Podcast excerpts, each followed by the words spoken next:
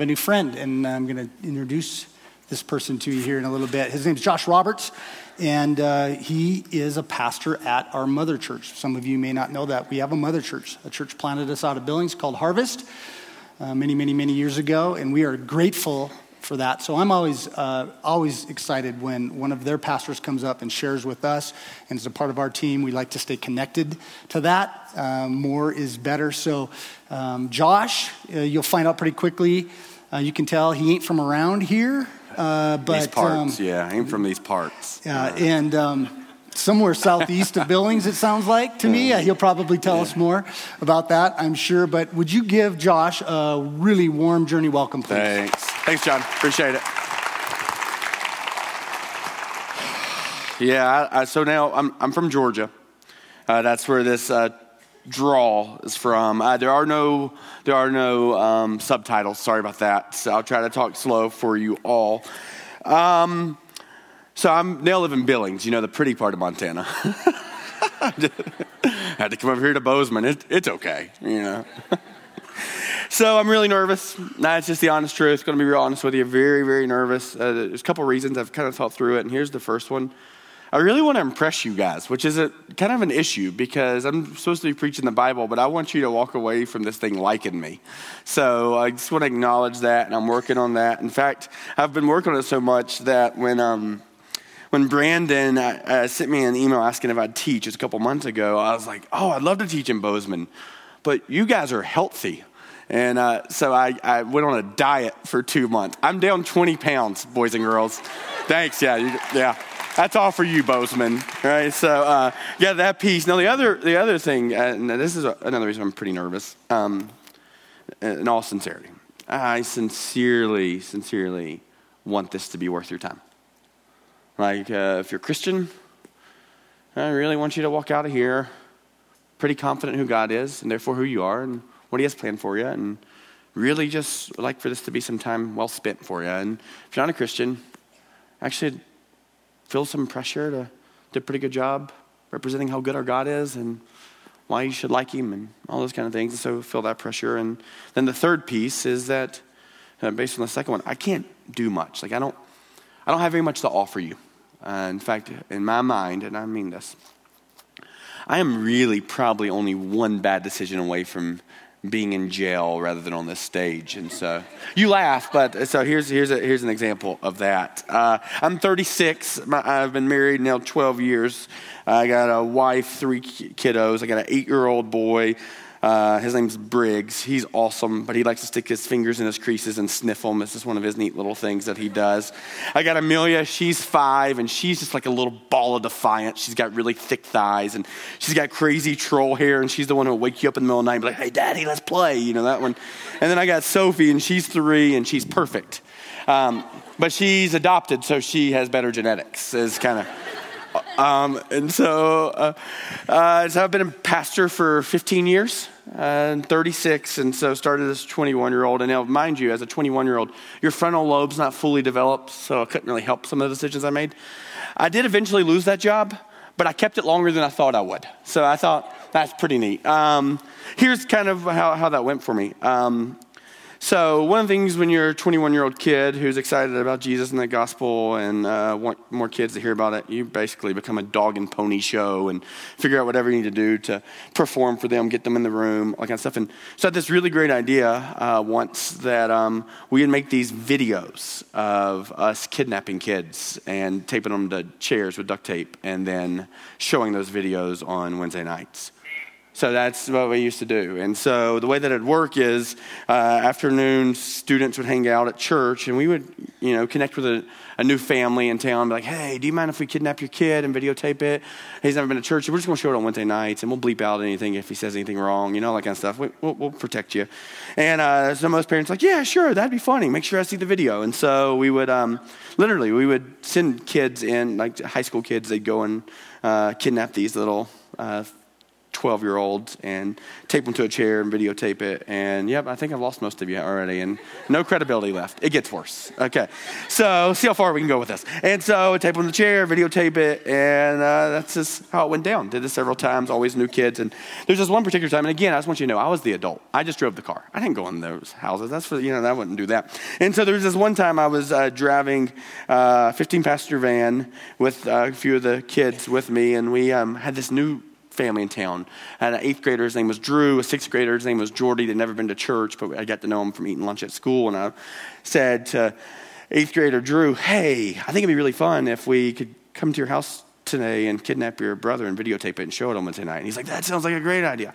And so Jordy was a sixth grader, and he, I mean, he probably weighed 30 pounds. I mean, he was a tiny little kid. So we're like, this is going to be easy, you know? Like, we're going to tie him up like one of those little sheep, you know, like that, and be like, you know, that kind of deal. And so um, I can remember I pulled up in the driveway, Jordy's house. Drew had planned on leaving the the door unlocked, really nice of him, and they ran in with a video camera and they went to get him. And I, I did, again, I stayed in the car because I'm an adult, and I sat there, listened to Reba McEntire, and just waited. Uh, um, waited a few minutes, nothing. It's like, wow, let's take a little longer than usual. Waited a few more minutes, and then the, the, the boys, about four or five of them, came back out, and they didn't have Jordy with them. And I, frankly, was very disappointed in them. And I was like, guys, what's going on? And they're like, he's nimble and quick. You know, I'm like, I guess I didn't think about that for a 40 pound uh, sixth grader. And so I was like, boys, we're not going to have a video for Wednesday night. You got to go back in there and finish the drill, right? And they're like, but he locked himself in a closet. I'm like, there's not that many closets with locks on the inside. I'm sure he's just holding it tight. Just go open it and get him. And so they went back in, and um, uh, they finally get in, and they go and they they, he's holding the door shut, so they finally pull the door open to grab him, and they're in ski mask, the whole deal, right? And Jordy is sitting there with a loaded shotgun. See, I didn't think it either. You know, I, yeah, terrible, right? Yeah. So that was the last time we did that, and uh, so um, I've grown up a little bit since then, got some gray hair, and try to make wiser decisions. But that's just the reality, guys. I really have nothing personally I can offer you um, other than some poor life decisions. And so, um, what I'm going to try to offer you instead is here's what it says in Isaiah 55. It says that um, when God's word is presented, it never returns void. I sincerely believe that. I really believe that. And so, what we're going to hope happens here, and what I'm going to beg the Lord to do is that He's going to keep His promises. I think He will. And we're going to ask that He would just increase, His word would penetrate our hearts and change us, and that's what we'd get of uh, this morning. So I'm going to pray, and then we're going to jump into some really good material. Um, Jesus, you really are gracious to us. Um, sincerely, the fact that we are sitting and living and breathing today is just in my mind, God, just immeasurably more than I deserve. And so, thanks for your grace. Jesus, you actually want to change people's lives. You want to transform their hearts. You want to help them realize how much you love them, and what kind of plans you have for them. And you want to kind of release them to go participate in restoring uh, this earth the way that you intended it for it to be restored to. And so, got to be really, really nice if you'd use this time to help us become uh, more like you. I gather some folks in this room who um, frankly don't believe you exist. And uh, that's fair, Lord. Uh, it is a broken, messy world, and sometimes you seem really distant. So, God, I'm just going to ask you to do it all you can do, which is make yourself known. Uh, I gotta. I, I, don't feel the pressure to convince folks of anything because I can't. I don't feel the pressure to fix anyone because I can't. Can't even fix myself. And so, Jesus, we're we're kind of relying on you this morning. Uh, if you don't do anything, uh, then uh, this was all for naught. And so we just would ask that you would do that, uh, you would have your way. Pray these things in your name. Amen. so here's the good news. Uh, the good news is, uh, been a Christian you're uh, quite some time 10, 20, 30, 40 years. Or if you don't believe in God, for all of you, whatever uh, part of that spectrum you're on, uh, this is still really valuable for you.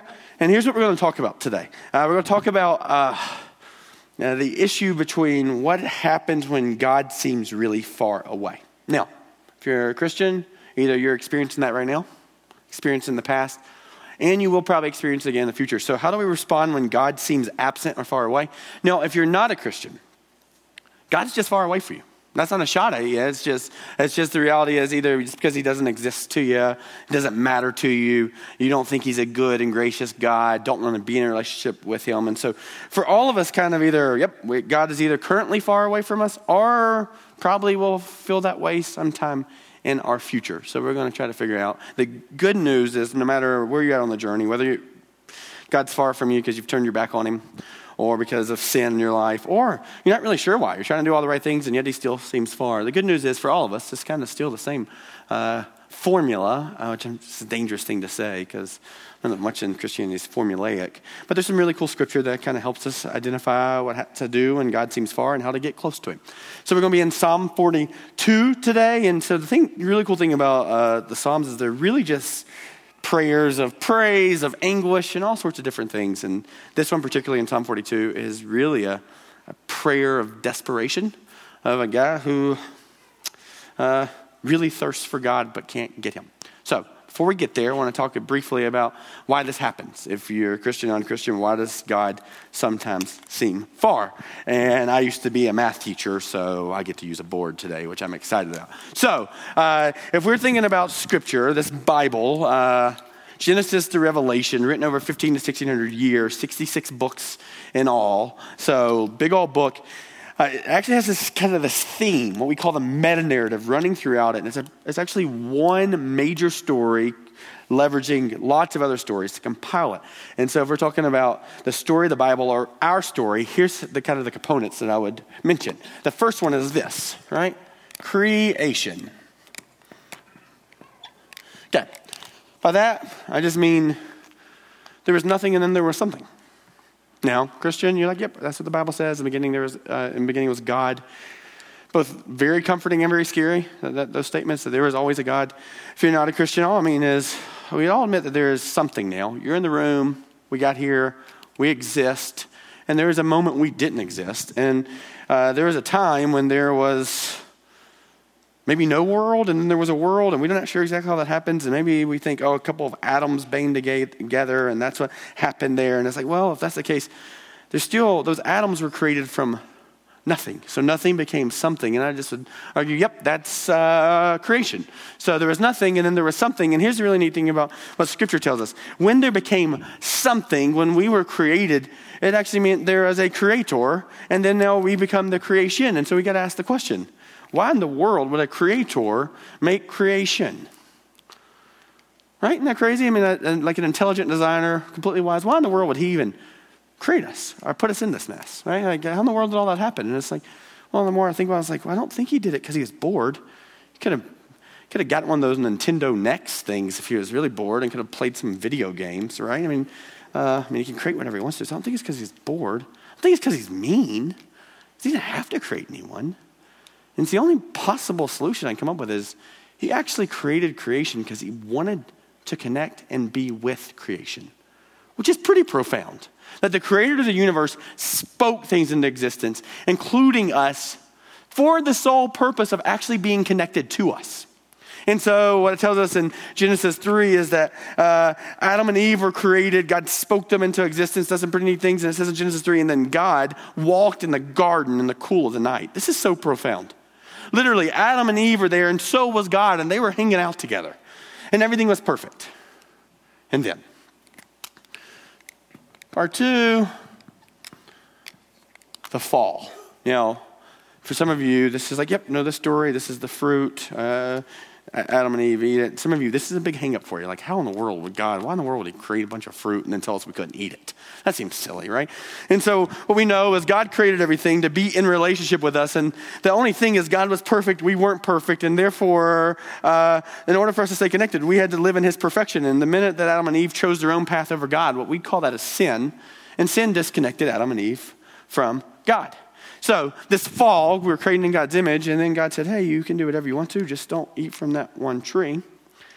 The minute they did, essentially what they did is they stuck their middle finger up at the creator of the universe and say, said, Hey, we understand you have a plan, but we like our plan better. And in that moment, they disconnected themselves from God. And so, when we say God seems absent, the reality is there, he is absent. Because the way that he intended this world to be and its perfection we messed it up. So, what we know about this is so awesome.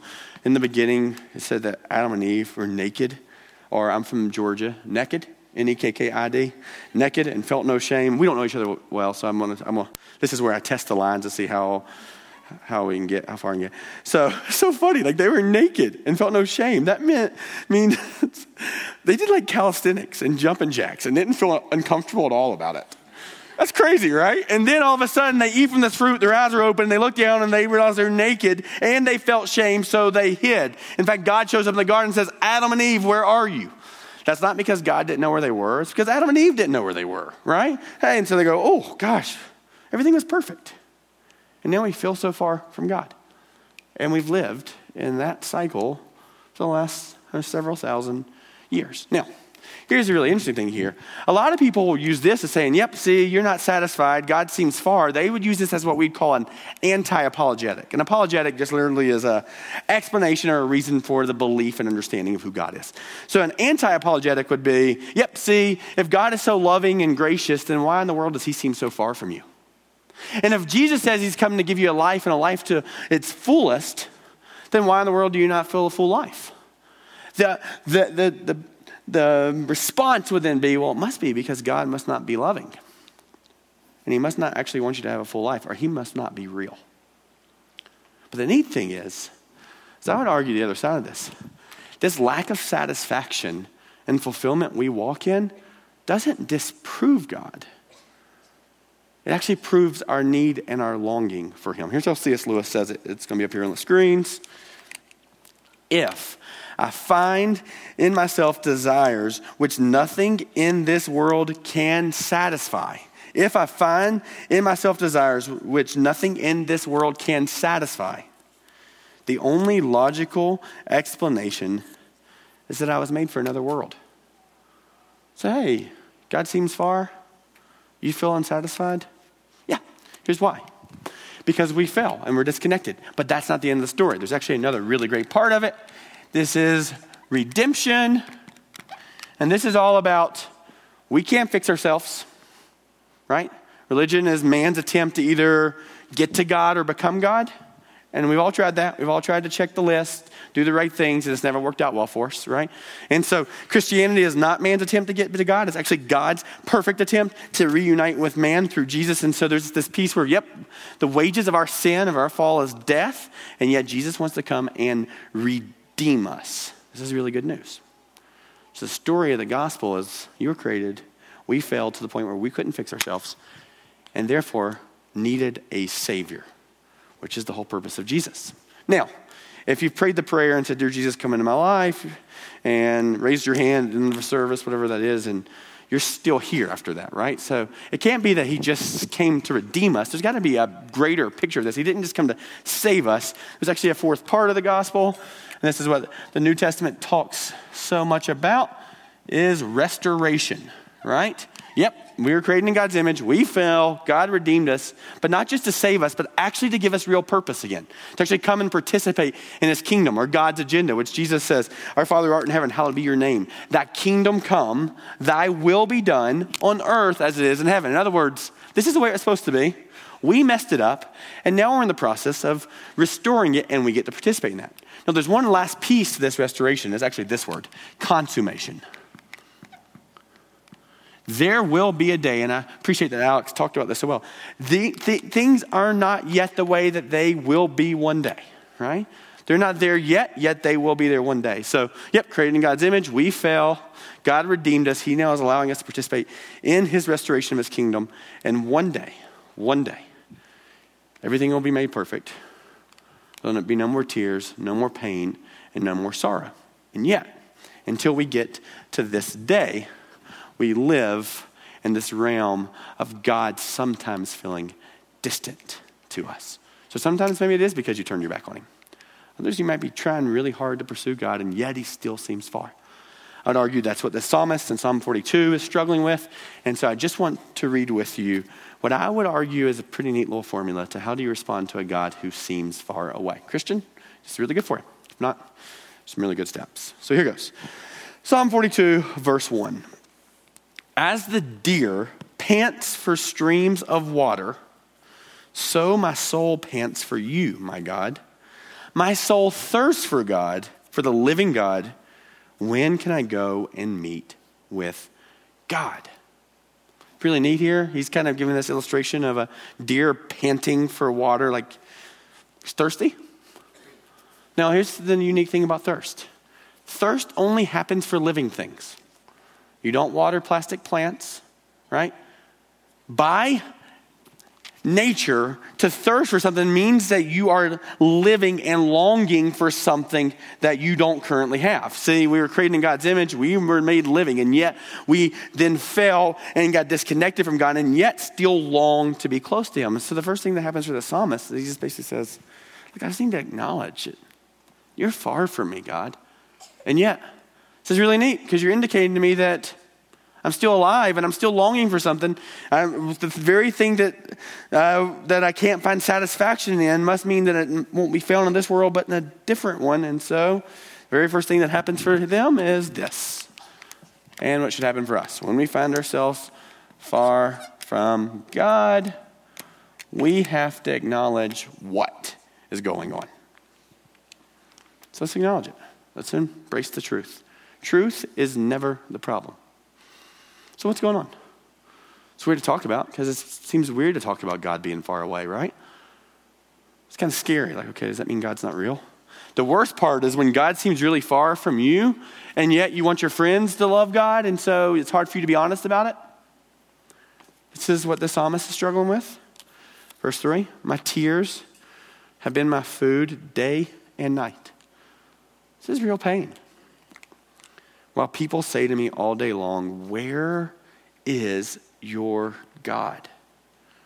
But this isn't a, someone who is just pretending like life's not hard. Look, sometimes life is hard. Sometimes God seems far away. Sometimes it's because of some decisions we made. Sometimes it's because of decisions other people made. But there's not a single part of this. God is not afraid of truth. All truth belongs to God right? And so the very first thing this guy does is just get some self awareness and acknowledges what's going on for him.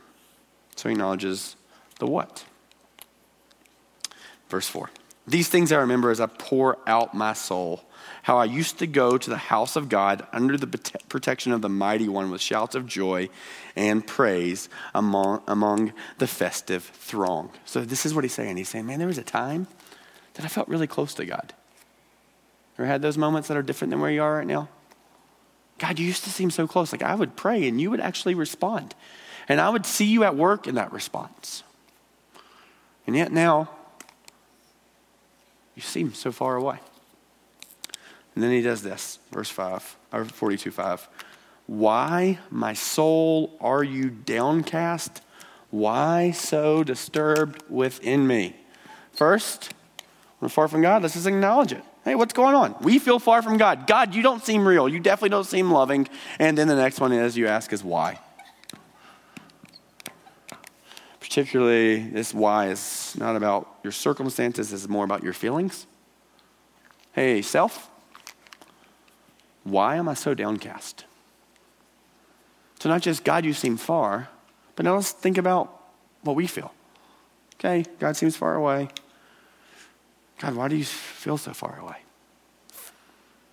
Why am I so downcast? Like, what is it in me that's creating this? And a couple things will come up for you. One would be like, oh man, my marriage is rough. And my value is based on how well my marriage was. Or, boy, my kids are really disobedient and I'm so worried about their future. And what comes up is like, gosh, I have some control issues. And the reason I'm downcast is because I am not confident in their future and I can't control it. Right? And then you see what happens next. Verse 6 Put your hope in God, for I will yet praise him, my Savior and my God. My soul is downcast within me. Therefore, I will remember you from land of the Jordan, the heights of the Hermon, from Mount Mizar. Deep calls to deep, and the roar of your waterfalls. All your waves and break, breakers have swept over me. By day, the Lord directs his love. At night, his song is with me, a prayer to the God of my life. So, watch what happens next. He goes, Why do I feel this? And this is what ends up happening when you say why.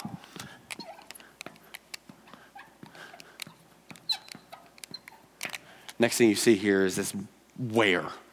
So why am I downcast? And what you say, what it says here is it says, put your hope in God. And so what it's actually saying, here, what happened here is when I realize that I'm downcast, when I realize that God seems far away, and I'm wrestling through, why do I feel so downcast? It's almost always because I have put my hope in the wrong things. So first, ask, what's going on? Okay? Why you feel that? And then what this question should lead to is, where have you put your hope? You put it in the things of this earth? Is it bad news about the doctor? Have you put your hope in birth to death, like just these 80 years, 70 years you get in this planet? So, where are you putting your hope? Have you put it in uh, your resume, your job? Oh, God, I, I, feel so downcast because things aren't going well for me at work. Well, why do I feel so downcast? Well, because things aren't going well for me at work. My boss doesn't like me, and I don't know that I'm going to keep my job. Oh, goodness, where have I put my hope? Huh, I put my hope in my own ability to provide. And when you ask that last question, where have I put my hope? It should lead to the final question, which is who? Because this is the reality. You don't put your hopes in things, you put it in people. Because when I think about oh, where did I put my hope? Oh, I'm so worried about my future. What I'm actually putting my hope in, or lack of hope, in, is my own ability to take care of myself, or my family to do that. And so what's happening for the psalmist is he's going, Yep, things are hard. I have, I have lost sight of what God is doing. I am struggling with that. And therefore, I have realized that I've put my hope in things other than God. And therefore, the question ends with who? This is I love. As the psalmist re, re, uh, wrestles through it, he eventually gets to the point where you find him preaching to himself, which is part of the process. You're working through this, oh, I got to remind myself of this. And so he says, put your hope in God. Now, here's the abridged version, one more round, because the psalmist wants to make sure you get it. Starting in verse 7, we're going to see the exact same thing happen again. So, I'm sorry, start, starting in verse 9. Verse 9, verse 1. Uh, I say to God, my rock, why have you forgotten me? Why must I go about mourning, oppressed by the enemy? My bones suffer mortal agony as my foes taunt me, saying to me all day long, Where is your God? So, what's going on for this guy? just acknowledging that God seems really far away. Really far away. Then he says, Why? Why, my soul, are you downcast? Why so disturbed within me? Okay, what's going on? And then he says, Well, I must have put my hope in the wrong place. I need to put it in the right place. Put your hope in God for I will yet praise him, my Savior and my God. Love that piece there, you see at the end. Put your hope in God, for I will yet praise him, my Savior. My Savior and my God. So here's what the psalmist is saying. Well, I can put my hope in myself, but that hasn't worked out well for me. In fact, the very things I try to do, I, I don't do, right? The very things that my aspirations, I can't do the right thing. When I want to do the right thing, I can't do it. In fact, I can't even fix myself. Like, no matter how hard I try, I can't fix me. So, why in the world would I continue to put hope in something I can't do? Like, I can't fix me. And I can put hope in another person. That doesn't mean they're not going to fail me. And it definitely doesn't mean I'm not going to fail them. And if I do fail them, I don't know that they'll forgive me. And even if they do forgive me, they can't sustain me. So what the psalmist is saying is he's saying, man, I'm going to put my hope in, the, in my Savior, remember? Because I was created in God's image. I fell. God redeemed me. And now gives me an opportunity to participate in his kingdom from here for all eternity. See, I really like this because it actually answers the question to me about the fruit in the garden. Like, come on, God, really? A piece of fruit in the garden? You knew they were going to eat it. Doesn't that seem a little silly of you? Well, the point was never the fruit. Just like the Ten Commandments. Come on, God, do you really think I'm going to follow all 10? Is that really the goal? Nope. The point wasn't getting us to behave. In fact, both of them, the point was always to prove how incapable we were to being connected to God on our own. The point of the fruit, the point of the Ten Commandments, all was about pointing to a, a God who could save us. The point of the fruit to show you that we needed a Savior. In fact, in Genesis 3, God shows up and says, Adam and Eve, where are you? They say, uh, we realized we were naked and ashamed, so we hid because we were afraid. And then God gives us a couple of pictures and he says, hey, here's, this, there's going to be some consequences for this. First one is this uh, you're going to be pain in childbirth. Adam, you're going to have to work really hard, but it's going to be okay. Then we see what's called the proto-evangelium. It's the first picture of uh, Jesus showing up in the scriptures. And he says, hey, there's going to come a day, I'm gonna, through your seed is going to come the Savior. Because you have fallen and he redeemed you. And what the psalmist is saying is, God, I'm going to put my hope in you, my Savior. Here's what else I really, really like about this passage. This isn't the only time in Scripture where someone says they're thirsty.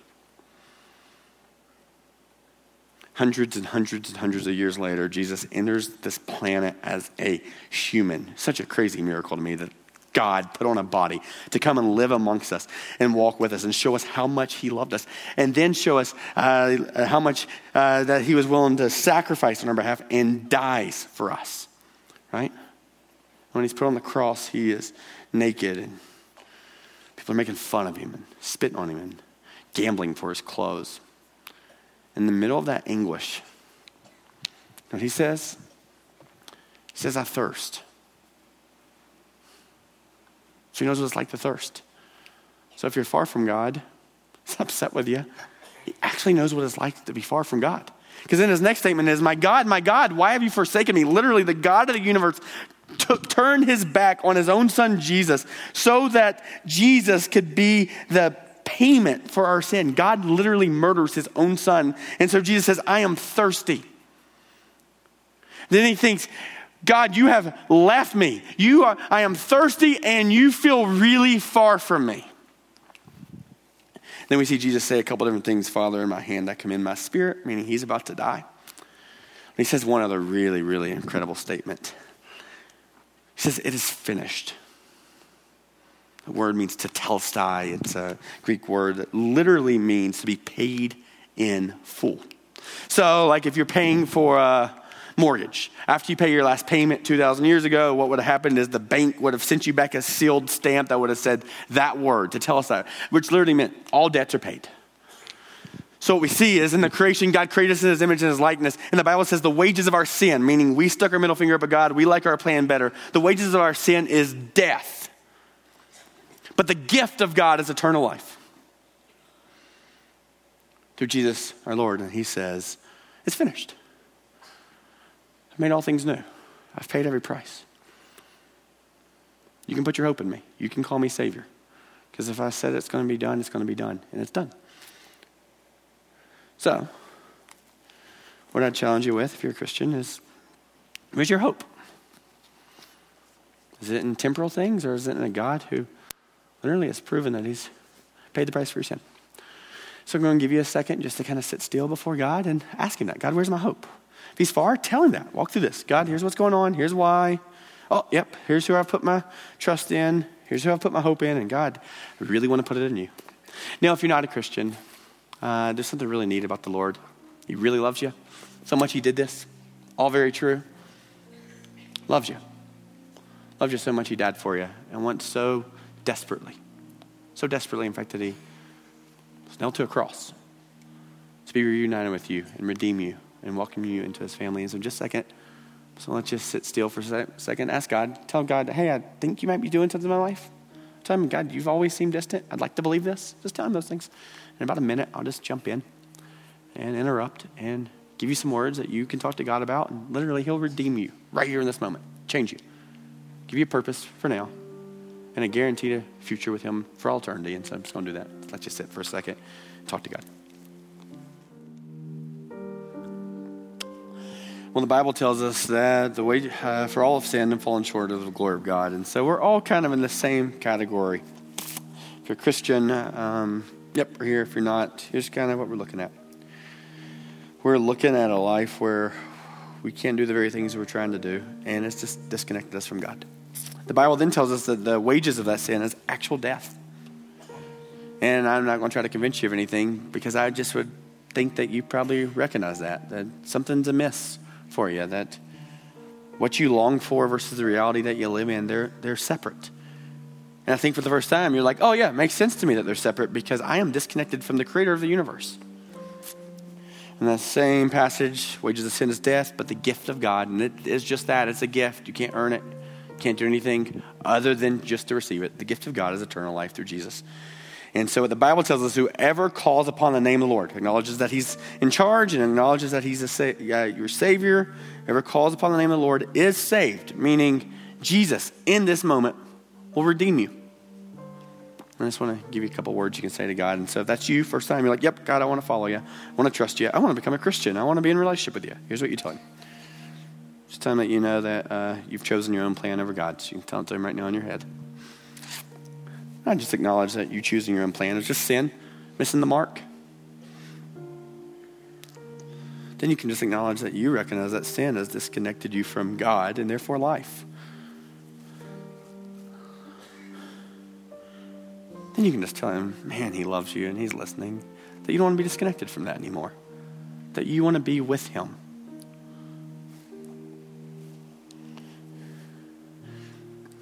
And then you can tell him that you believe Jesus is the way that makes it possible for you to be with God. Just acknowledge that you're a sinner and that you can't fix yourself. And just acknowledge that Jesus is perfect and he's God and he can fix you and He wants to. Just ask Him. He will. It'll be a really good time for you just to talk to God and say, hey, thanks. Thanks for redeeming me. Thanks for giving me purpose. Him those things. Thanks for giving me hope.